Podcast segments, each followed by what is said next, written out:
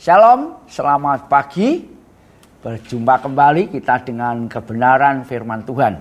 Pagi hari ini mari kita belajar kembali satu kebenaran yang saya tahu ini sering kali dibahas dan pagi hari ini kembali kita diingatkan kembali untuk kita belajar akan kebenaran ini. Kita buka di dalam Injil Matius pasal 13 ayat 3 mulai sampai dengan 9. Saya akan bacakan. Dan ia, Tuhan Yesus mengucapkan banyak hal dalam perumpamaan kepada mereka. Katanya, ada seorang penabur keluar untuk menabur. Pada waktu ia menabur, sebagian benih itu jatuh di pinggir jalan. Lalu datanglah burung dan memakannya sampai habis. Sebagian jatuh di tanah yang berbatu-batu, yang tidak banyak tanahnya. Lalu benih itu pun segera tumbuh karena tanahnya tipis. Tapi sesudah matahari terbit, lalu layulah ia dan menjadi kering karena tidak berakar. Sebagian lagi jatuh di tengah semak duri, lalu makin besarlah semak itu dan menghimpitnya sampai mati. Dan sebagian jatuh di tanah yang baik, lalu berbuah. Ada yang seratus kali lipat, ada yang enam puluh kali lipat, ada yang tiga puluh kali lipat. Sembilan, siapa bertelinga, hendaklah ia mendengar.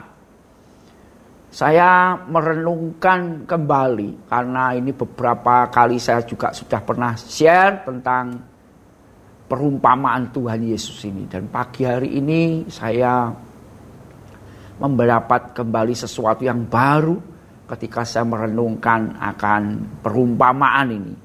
Darah kalau kita membaca di ayat selanjutnya di ayat ke-18 Tuhan Yesus menerangkan akan arti perumpamaan itu.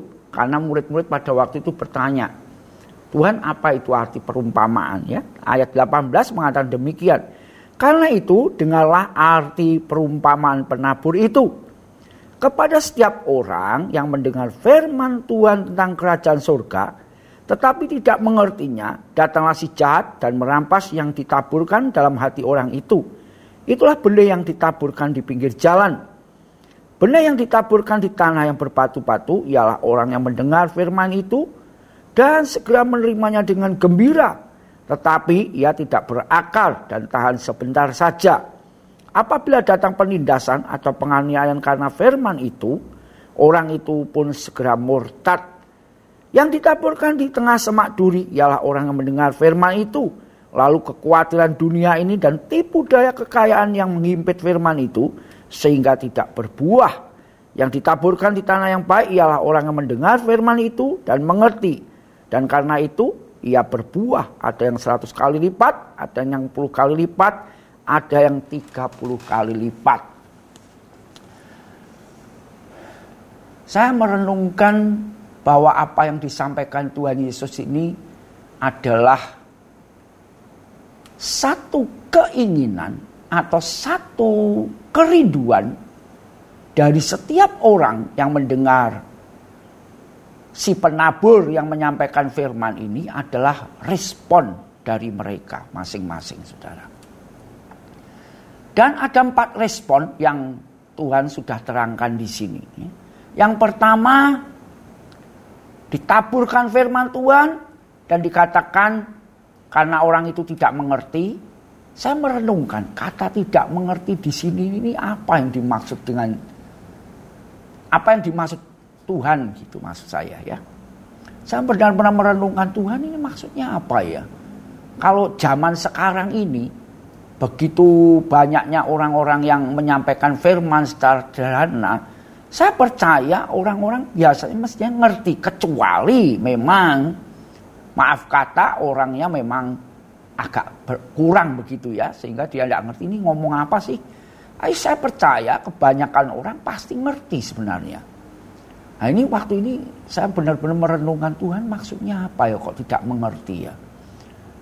Dan ketika saya semakin merenungkan ini sekali lagi respon tidak mengerti ini memang orangnya tidak mau ngerti begitu saudaraku.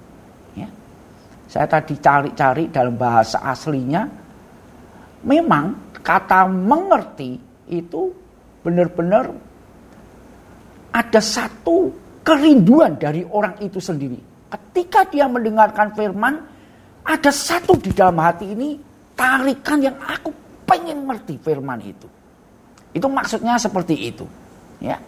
Jadi apa yang disampaikan Tuhan ini adalah sekali lagi respon kalau engkau ya dengerin orang kau balas. Sikapnya seperti ogah-ogahan ya pasti firman itu dikatakan oleh Tuhan seakan-akan seperti dicuri sama setan begitu. Dan yang kedua, respon yang kedua adalah tanah yang berbatu-batu. Ketika firman ditaburkan, Tuhan mengatakan, wah orang ini menerima dengan gembira. Dan ini memang harus diakui sering kali sekarang ini muncul istilah-istilah yang menurut saya perlu direnungkan. Orang sering ngomong begini, wah firmannya hari ini bagus. Wah, hamba Tuhan ini diurapi. Wah, dan sebagainya dan sebagainya gitu. Tapi, nah ini tapi ini mesti tidak enak saudaraku ya. Tapi orang ini tidak berubah-berubah begitu. Firmannya yang ditaburkan hamba-hamba Tuhannya luar biasa tapi hidupnya tidak berubah. Nah ini kalau Tuhan ngomong firmannya jatuhnya di batu-batu. Berakar cuma sebentar terus hilang. Ya, dikatakan oleh Tuhan tanah yang berbatu itu orang yang mendengar dengan gembira tetapi tidak berakar dan tahan sebentar apabila ada penindasan dan penganiayaan karena firman itu orang itu segera murtad saudara. Ini jadi awas-awas buat kita. Apakah kita selama ini ketika mendengar firman Tuhan, wah seakan-akan antusias. Tapi dalam kehidupan sehari-hari kita tidak berakar dalam kebenaran itu. Ya. Dan yang ketiga, ditabur di semak duri.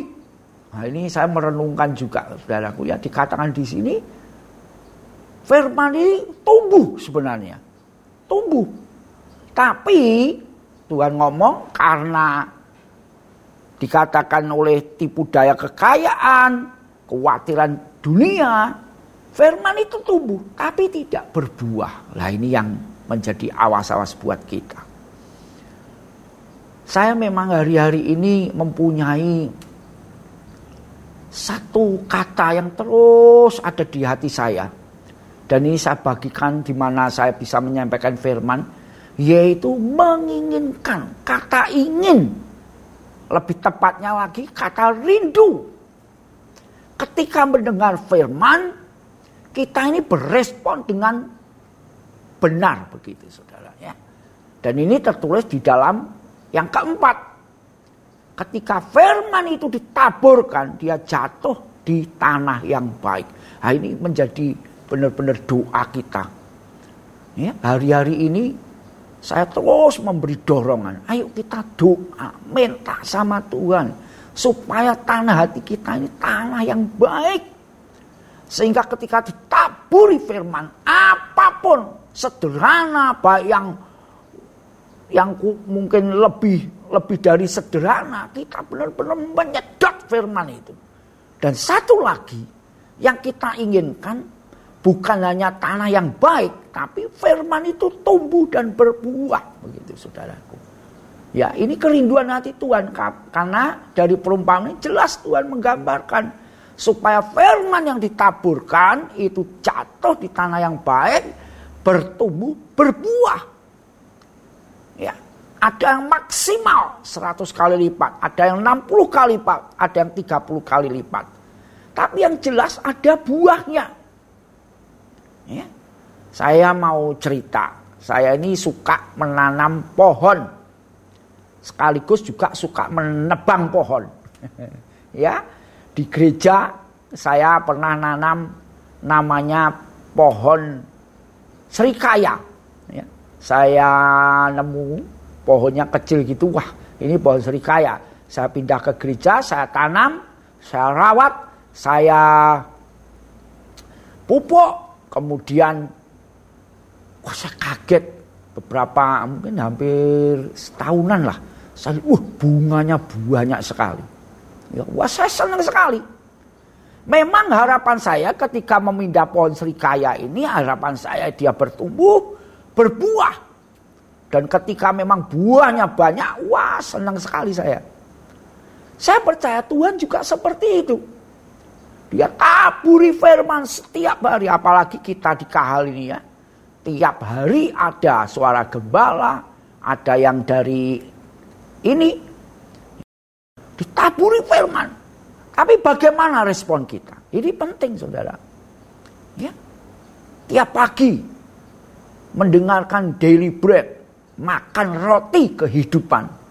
Tapi kita menginginkan enggak roti yang kita makan ini benar-benar menjadi kekuatan, menjadi pengharapan, menjadi yang utama dalam hidup kita gitu ya. Ini penting karena kalau kita ndak ya ya cuma mendengar, akhirnya ndak ada gunanya seakan-akan seperti itu ya.